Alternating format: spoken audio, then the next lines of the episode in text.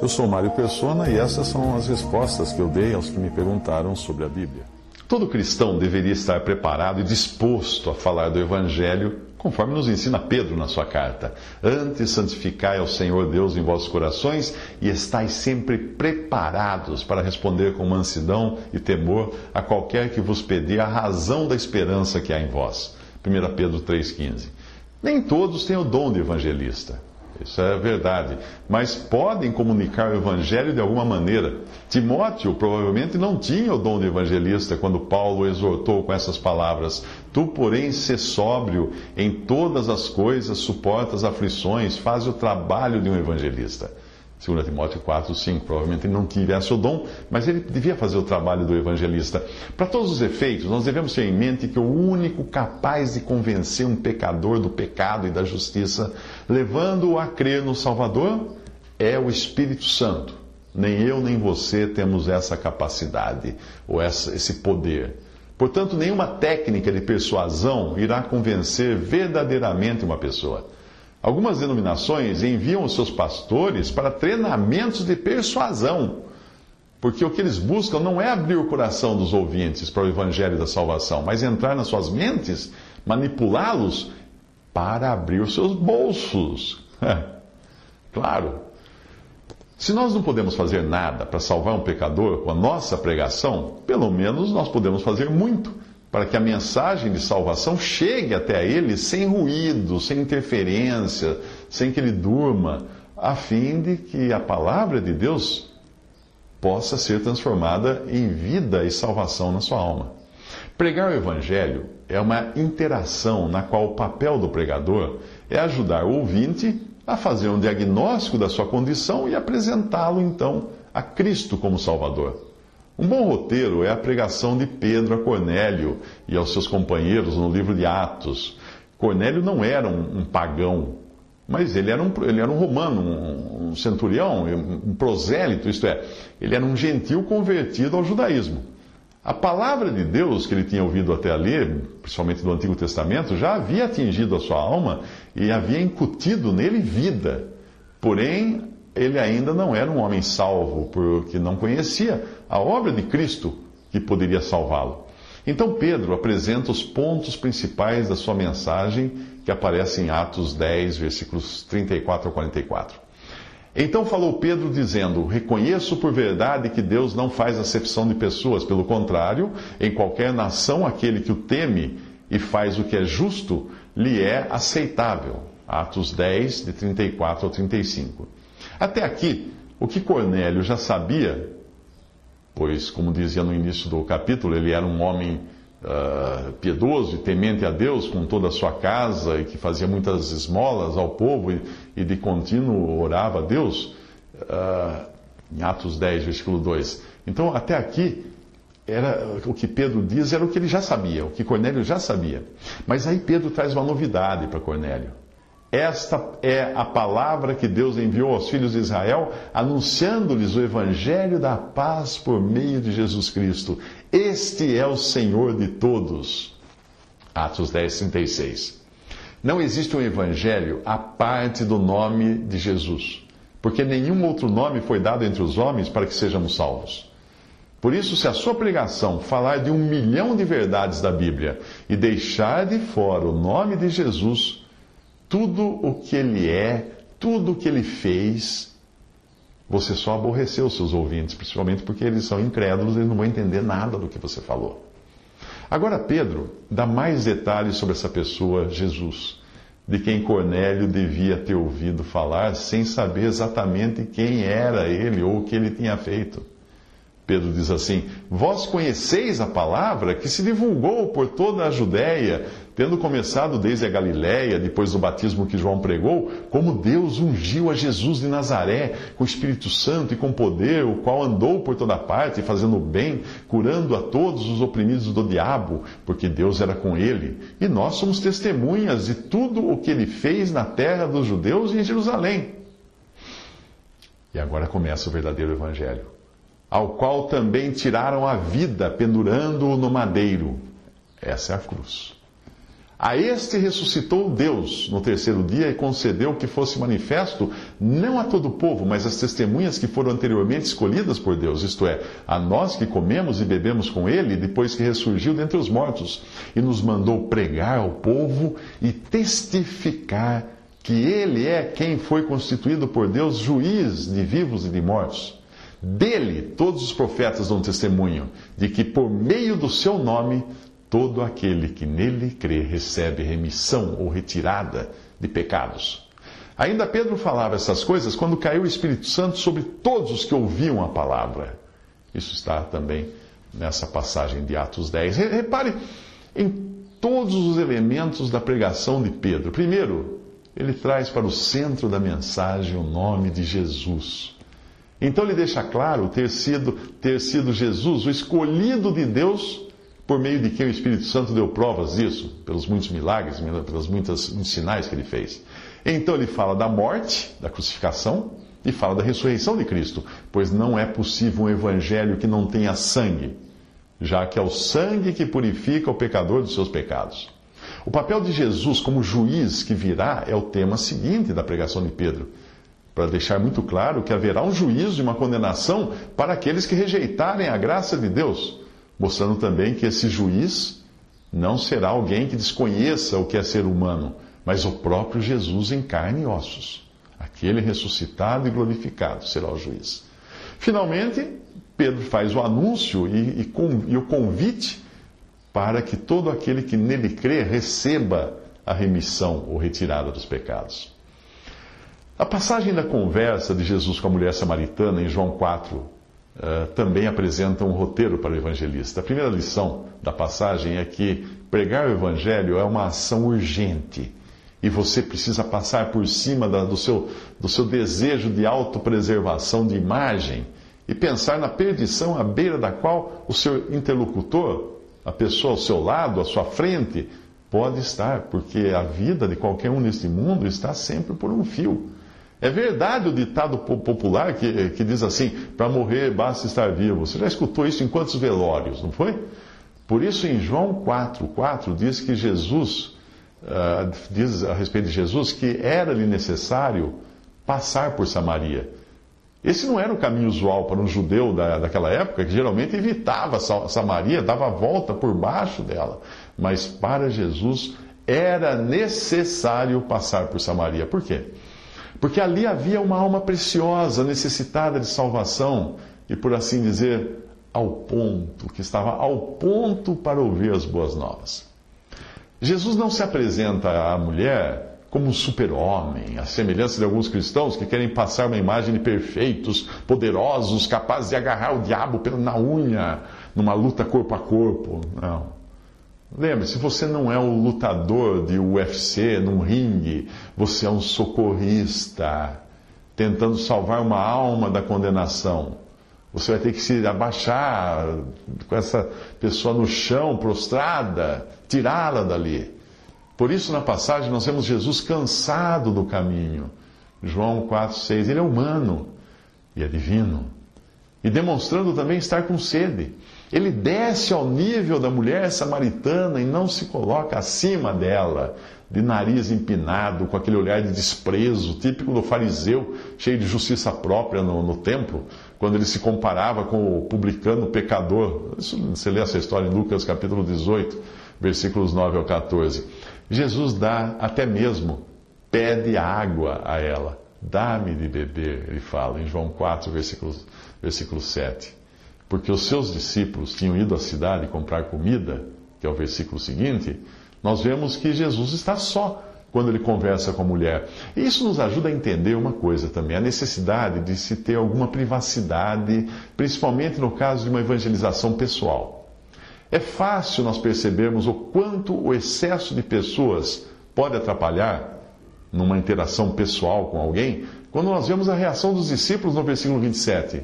E nisso vieram os seus discípulos e maravilharam-se de que estivesse falando com uma mulher. Todavia, nenhum, nenhum lhe disse: Que perguntas? Ou por que falas com ela? A razão disso é que os judeus não se comunicam com os samaritanos, como diz o próprio capítulo 4, versículo 9. E por isso, os discípulos de Jesus, que eram judeus, eram naturalmente preconceituosos. Eles poderiam tratar a mulher com desprezo e discriminação. Não apenas por ela não ser judia, mas também por sua condição moral. É. Você já tentou evangelizar alguém por quem você sente naturalmente asco? Ou, ou, ou aversão porque aquela pessoa é moralmente má, corrupta, pecadora, manchada de pecados? Então você vai ter que passar por cima dessa sua justiça própria e evangelizar. Evangelizar sozinho traz também algumas vantagens, como evitar que um companheiro seu desconstrua toda uma estratégia que você construiu para levar o ouvinte ao ponto de uma conclusão e de uma tomada de decisão. Nessa hora, um parceiro de pouco entendimento pode puxar o assunto para longe, para algo que não tem nada a ver e acabar tirando o ouvinte da frente da cruz aonde você o tinha levado. Estar sozinho, ou no máximo em dois, também pode evitar aquela impressão que o ouvinte tem de estar cercado por um bando de hienas, cada uma rindo da sua ignorância da Bíblia e querendo tirar um pedaço para depois apresentar como troféu para o pastor, dizendo: Ah, eu ganhei aquela alma para Cristo, eu, eu, eu. Ora, você já deve ter visto isso, né? Eu já vi. Ah, até aqui, Jesus havia chamado a atenção da mulher de diferentes formas. Agora, diante da surpresa dela de um judeu estar conversando com uma samaritana, ele aproveita para apresentar uma oferta que irá despertar o seu interesse. Se tu conheceras o dom de Deus, e quem é o que te diz, dá-me de beber, tu lhe pedirias e ele te daria água viva. João 4, versículo 10. Ela não apenas tem o seu interesse despertado, como retruca com o impedimento prático de receber o que Jesus oferece. Disse-lhe a mulher: Senhor, tu não tens com que atirar e o poço é fundo. De onde, pois, tens a água viva? És tu maior que, uh, que Jacó, que nos deu o poço, que, bebendo ele próprio dele, e os seus filhos, e o seu gado? João 4, de 11 a 12. Lembre-se de que ao iniciar uma conversa evangelística com alguém, você estará falando falando de coisas eternas e celestiais, espirituais, com um interlocutor incrédulo que está pensando em termos temporais e terrenos. É preciso que você crie aquilo que na comunicação nós chamamos de rapport, ou seja, uma conexão para os dois entrarem no mesmo clima e propósito. Quem é do tempo da conexão de internet de escada ainda se lembra daquele barulhinho né, que o modem fazia antes de, de conectar? Naquele momento, o seu modem conversava com o modem do provedor para estabelecer os parâmetros da troca de dados. Isso é um rapport, isso é a sincronização de propósitos da comunicação. Aí chega a hora de Jesus introduzir o problema na conversa. Sim, tem que ter um problema. Qualquer que beber desta água tornará a ter sede, diz ele em João 4,13. Esse problema decorre da situação da mulher, que claramente tinha percebido a falta de água e a necessidade de buscá-la.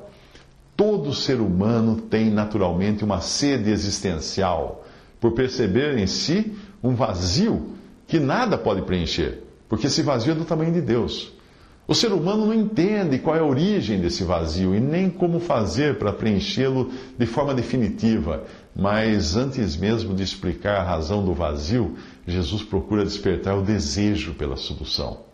Mas aquele que beber da água que eu lhe der, nunca terá sede, porque a água que eu lhe der se fará nele uma fonte de água que salte para a vida eterna. Disse-lhe a mulher: Senhor, dá-me dessa água para que não venha mais, não tenha mais sede e não venha aqui tirá-la. João 4, 14 a 15. Este é o momento de colocar o dedo na ferida, isto é, colocar o problema debaixo do holofote para a pessoa não achar que está lidando apenas com alguma mensagem motivacional de uma vida melhor. Não. O grande problema de todo ser humano tem sua raiz no pecado que entrou na criação com a queda de Adão e Eva e com isso arruinou a raça humana. Por um homem entrou o pecado no mundo e pelo pecado a morte, assim também a morte passou a todos os homens, por isso que todos pecaram, diz, escreve Paulo na carta aos Romanos, capítulo 5, versículo 12. O problema tem suas consequências. E o problema e as suas consequências devem ser claramente apresentados pelo pregador do Evangelho. Mas não só isso, é preciso levar o ouvinte a sentir isso na própria pele. Por isso Jesus diz para ela: Vai, Chama o teu marido e vem cá. A mulher respondeu e disse: hum, Não tenho marido. Disse-lhe Jesus: Disseste bem, não tenho marido, porque tiveste cinco maridos, e o que agora tens não é teu marido. Isto disseste com verdade. João 4, 16 a 18. Como nós costumamos dizer, a batata quente agora está na mão do seu interlocutor, que ele que precisa agora lidar com isso, esse problema que você colocou no colo dele. Enquanto uma pessoa não se reconhece pecadora, não há como reconhecer em Cristo o Salvador. Afinal, Jesus deixa bem claro em Marcos 2,17 que os sãos não necessitam de médico, mas sim os que estão doentes. Ele diz ainda: Eu não vim chamar os justos, mas sim os pecadores ao arrependimento. Alguns pregam uma hora inteira dizendo da necessidade do, do ouvinte de ser salvo e em nenhum momento explicam de que ele precisa ser salvo. Ah. Então não se esqueça de deixar muito claro que o seu ouvinte tem um problema que precisa ser resolvido. E foi para isso que Cristo veio para resolver o problema dele. Pregar o evangelho não é passar a mão na cabeça do ouvinte com frases do tipo: você é especial, você precisa evoluir, você precisa desenvolver, você é um diamante bruto que precisa ser lapidado, Deus vai lhe dar a vitória. Nada disso é evangelho. Já pensou um médico diante de um paciente com câncer dizer: Isso é só um arranhão, vamos pôr um band-aid aí. Não, o pecado, a condição natural do ser humano vai levá-lo à morte e à condenação eterna. Isso precisa ficar muito claro, muito patente. Ainda que ao fazer isso, você certamente vai ser considerado a pessoa mais politicamente incorreta do mundo. E não é, não é um pecado, aquele pecado. É o pecado, a raiz do mal que aflige o ser humano. Alguns escolhem alguns pecados para pregar o evangelho. Ah, vou escolher a prostituição. Vou falar só do, da, das, das, prostitutas que são pecadoras. Outro escolhe o homossexualismo. Ah, homossexual. Outro escolhe os corruptos. Outro escolhe os. Eh, pecado é aquilo que está na raiz do coração humano de todo ser humano. Quando colocado diante do seu pecado e da consequente condenação, que aquela mulher conhecia muito bem, a mulher uh, do capítulo 4 de João, porque ela era samaritana e os samaritanos eram conhecedores das escrituras do Antigo Testamento, sabiam que havia uma condenação. Quando você fizer isso para o seu interlocutor, ele vai querer fugir da raia, vai, vai. Talvez ele pergunte como vai sua família, e isso o que ele quer dizer na realidade é: vai cuidar da sua vida, não se intrometa com a minha. Ou então ele pergunta: onde foi que você estudou para conhecer tão bem a Bíblia? Que maravilha! Você aprendeu sozinho, é? Isso quer, isso quer dizer o seguinte: eu quero alisar o seu ego para você parar de prestar atenção no meu. Ou então ele vai dizer que uh, isso que está falando é bom para fulana escutar, como se estivesse preocupado com mais alguém além de livrar a própria pele daquela conversa. O que ele quer mais é sair dali. Tudo isso não passa de uma tentativa de fuga. A mulher samaritana vai fazer isso também, usando primeiro de um elogio à guisa de reconhecimento. Senhor, vejo que és profeta. Em seguida, ela faz uma afirmação de caráter social, teológico e doutrinário para levar o assunto para longe de si mesma. Nossos pais adoraram neste monte, vós dizeis que é em Jerusalém é o lugar onde se deve adorar. João 4,19. Jesus poderia ter caído na conversa e corrido atrás da bomba de fumaça que ela lançou para desviar dela, dela própria e do seu pecado que urgia uma solução. E desviar também de Jesus, que devia ser o centro daquela conversação. Mas ele, o Senhor, faz questão de mostrar que tudo o que ela sabia até ali já não iria valer, além de frisar a urgência da situação em que uma mudança precisava ser adotada imediatamente. E além disso, depois de uma breve explanação sobre a adoração, ele a conduz de volta ao cerne da questão que é a própria pessoa de Cristo. Vós adorais o que não conheceis, diz ele. Nós adoramos o que conhecemos, porque a salvação vem dos judeus, mas vem a hora e já chegou em que os verdadeiros adoradores adorarão o Pai em espírito e em verdade, porque são estes que o Pai procura para seus adoradores. Deus é espírito, importa que os seus adoradores o adorem em espírito e em verdade. Eu sei, respondeu a mulher, que vir o Messias, chamado Cristo. Quando ele vier, nos anunciará todas as coisas. Disse-lhe Jesus: Eu o sou, eu que falo contigo. João 4, 22, 26.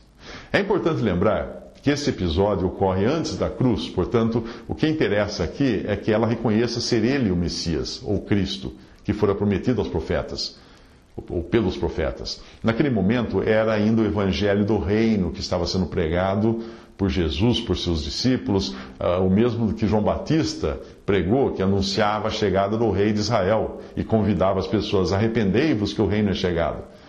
Após a morte e ressurreição de Jesus, os discípulos passariam a pregar o evangelho da graça, que é o que nós pregamos hoje.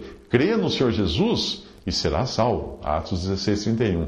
Lembre-se de que o seu ouvinte não é um cristão convertido. Então, muitos termos, expressões que você está acostumado a usar não farão qualquer sentido para ele. Ao invés de você dizer assim, a palavra nos diz, prefira dizer, na Bíblia diz que. Porque ele não sabe o que a palavra nos diz. Que palavra que diz? Não precisa exigir que o seu ouvinte procure passagens na Bíblia também. Não, não queira dar uma Bíblia para ele e falar assim, ó, oh, vai lá em Ezequiel capítulo 5. Não. Porque isso vai distraí-lo, vai fazer com que ele perca a atenção naquilo que você está querendo dizer. Prefira você mesmo citar os versículos de memória ou lendo da sua própria Bíblia. E se a evangelização for pessoal, talvez uma ou outra vez você possa estender a Bíblia para ele e apontar com o dedo pedindo, leia aqui. Aí ele vai com suas próprias palavras ter que ler. A importância dos versículos apresentados numa pregação é evidente. O que vai convencer o pecador é a palavra de Deus, não serão seus raciocínios, seus argumentos, a sua, a, a sua, o seu conhecimento teológico, nada disso vai convencê-lo. É a palavra de Deus. É o versículo que vai saltar aos olhos dele. O poder da palavra, não é do pregador. O Evangelho de Cristo, escreve, escreve Paulo aos Romanos, é o poder de Deus para a salvação de todo aquele que crê. Porque a palavra da cruz é loucura para os que perecem, mas para nós que somos salvos é o poder de Deus. Mas para os que são chamados, tanto judeus como gregos, lhes pregamos a Cristo, poder de Deus e sabedoria de Deus para que a vossa fé não se apoiasse em sabedoria dos homens, mas no poder de Deus. Tudo isso está em Romanos 1,16, 1 Coríntios 1,18 e 1 Coríntios uh, ah, 1,24 e também no capítulo 2, versículo 5. Agora lembra de uma coisa também, todos nós gostamos de ouvir histórias, elas ajudam a fazer também o seu ouvinte retomar o foco se o pensamento dele já estiver voando para longe da sua pregação. Por isso, Introduza algumas histórias interessantes na sua pregação. Existem muitos livros com exemplos para pregadores, ou então você pode pegar uma historinha da sua experiência, ou até uma notícia de jornal e usar isso como uma, uma parábola para aquilo que você deseja dizer. Veja que foi o que Jesus fez quando ele ouviu alguns ao seu redor comentando daquilo que seria equivalente ao telejornal da época. Veja esta passagem. Naquela mesma ocasião, chegando alguns, falavam a Jesus a respeito dos galileus, cujo sangue Pilatos misturara com os sacrifícios que os mesmos realizavam. Aí o Senhor pegou o gancho aí. Ele, porém, lhes disse: Pensais que esses galileus eram mais pecadores do que todos os outros galileus, por terem padecido essas coisas? Não eram, eu vou afirmo. Se, porém, não vos arrependerdes, todos igualmente perecereis. Ou cuidais que aqueles 18 sobre os quais desabou a torre de Siloé e os matou eram mais culpados que todos os outros habitantes de Jerusalém? Não eram, eu vou afirmo, mas se não vos arrependerdes, todos igualmente perecereis. Lucas 13, de 1 a 5. Repare que, assim como ele fez para iniciar a conversa com a mulher samaritana à beira do poço, Jesus partiu aqui de um assunto que estava fresco na memória dos judeus e era o objeto do comentário de todos ali. Era, por assim dizer, a notícia do jornal. Paulo faz algo assim quando ele inicia a sua pregação em Atenas. Ele toma como ponto de partida o pedestal vazio que os gregos dedicavam ao Deus desconhecido, porque não tinha nenhum, nenhum ídolo em cima, nenhuma estátua em cima. E aí ele passa a falar desse Deus, que eles desconheciam, mas Paulo conhecia muito bem. Agora, outra, um outro conselho: fuja da abstração o mais que você puder. Se o uso de figuras do Antigo Testamento pode ser de muito proveito para ensinar aqueles que já são crentes em Jesus e conhecem a realidade dessas figuras no Novo Testamento, para o incrédulo, que não conhece nem uma coisa nem outra, isso vai ser um enigma indecifrável. Você só vai confundi-lo. E nem pense também em transformar o Evangelho, as boas novas, numa lista de faça isso, não faça aquilo. Se você foi evangelizado com algo assim, eu sinto dizer que você não foi evangelizado, mas você foi judaizado. É melhor fazer a lição de casa e crer na graça de Deus antes de sair por aí fazendo prosélitos para sua religião. Grande parte das religiões cristãs pregam um misto de fé e obras da lei, mas isso não é o evangelho da graça de Deus. E basta você ler a, a carta aos Gálatas para perceber a diferença. O Evangelho da graça é graça, em contraste com a lei. Não é por seguir uma lista de compromissos que um pecador recebe a salvação. E ninguém de sã consciência iria acreditar no Evangelho, cujo, cujo significado da palavra é boas novas ou boa notícia, que exige atender uma lista interminável de deveres. Isso não é boa notícia de jeito nenhum. Eu nem preciso dizer também que pregar o Evangelho não é convidar alguém para ir à igreja ou para congregar, onde quer que seja. Não, igreja não vai salvar ninguém. Igrejas são pessoas. Como é que as pessoas salvam? É o Espírito Santo quem congrega aqueles que Cristo acrescenta ao seu próprio corpo e não ao rol de membros de alguma denominação religiosa.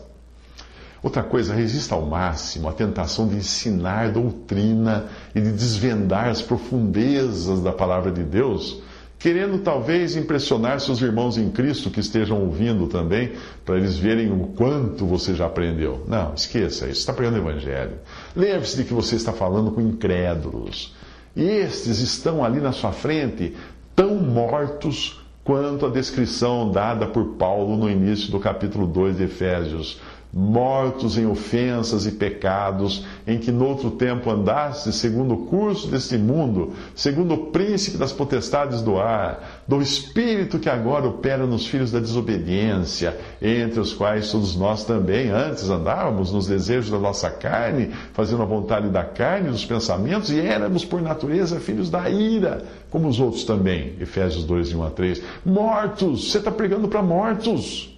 Como é que eles vão entender doutrina? Esqueça, mortos. Se a sua pregação não despertar uma centelha nele através do Espírito Santo, para que o Espírito Santo venha incutir vida no coração deles, eles estão mortos. Tudo o que você deseja e deve fazer é conseguir com que esses mortos ouçam a palavra de Deus, que é a única capaz de, de, de lhes dar vida, e chamá-los para fora dos seus túmulos. O morto não entende nada, ele está morto. A chave do sarcófago é a fé em Cristo como Salvador. E tudo o que você precisa explicar é como Jesus tomou o lugar dos seus ouvintes, morrendo numa cruz para pagar os seus pecados. Só isso, não queira ir longe. Uma vez eu estava conversando com uma jovem, eu não me lembro se era numa viagem de ônibus ou algum lugar, e aí eu perguntei a ela se ela sabia qual era o seu destino eterno, para onde ela iria após a morte. Aí ela disse que acreditava ir para o céu. Eu perguntei a razão da sua crença. Ela disse que era uma pessoa boa, que não fazia mal a ninguém, que procurava seguir uma religião e coisa e tal. Então eu falei do Evangelho da Graça, de como ela, como pecadora perdida, nada poderia fazer para escapar da pena e do juízo às quais estão destinados os pecadores, e ela, inclusive, por causa do pecado. Mas aí eu mostrei como Deus amava tanto ela, que, que deu seu filho para morrer numa cruz, tomando o lugar dela no juízo. Agora Deus oferecia a ela o perdão de todos os seus pecados e a salvação graciosamente, se ela tão somente cresce em Jesus como Salvador. Quando eu terminei, eu perguntei: E aí, entendeu como ser salva? Ela respondeu: Ah, agora sim entendi. Então eu perguntei para onde ela iria se morresse. Ela respondeu que agora tinha certeza de que ia para o céu. Aí eu perguntei o que lhe dava tamanha certeza. E ela disse que ela era uma pessoa boa, que tratava bem a todos, que seguia uma religião, etc, etc. Então falei tudo de novo, de outra maneira, depois mais outra vez, de outra maneira, com exemplos diferentes. Eu não sei quantas vezes eu repeti a velha história de diferentes maneiras. Até hoje eu não sei se ela chegou a crer no Salvador, mas que ouviu, que ouviu o Evangelho, eu sei que ela ouviu. O que eu quero dizer com isso é que enquanto uma pessoa não se converter a Cristo, você pode repetir a mesma coisa centenas de vezes, que para ela sempre será a primeira vez. Da vez anterior, aquilo terá entrado por um ouvido e saído pelo outro, sem atingir a consciência. A ideia de pregar o Evangelho é usar a técnica da tautologia a palavra tautó vem do grego e significa o mesmo, e a palavra logos significa assunto ou conhecimento. Portanto, tautologia é dizer sempre a mesma coisa de maneiras diferentes, usando diferentes exemplos, usando diferentes exemplos, diferentes parábolas, diferentes ilustrações, diferentes historietas. É isso que faz o pregador do evangelho, pregar a mesma coisa. A sua mensagem nunca será inédita a não ser para um que não creu ainda em Cristo. Você não deve cair na tentação de querer inventar algo novo, porque não precisa inventar. Evite também tentar impressionar seus ouvintes que já são cristãos exibindo o conhecimento todo que você adquiriu. Não, não são eles o seu alvo. Se os convertidos acharem que já ouviram o que você está dizendo, ótimo, porque assim não existe o perigo de errar.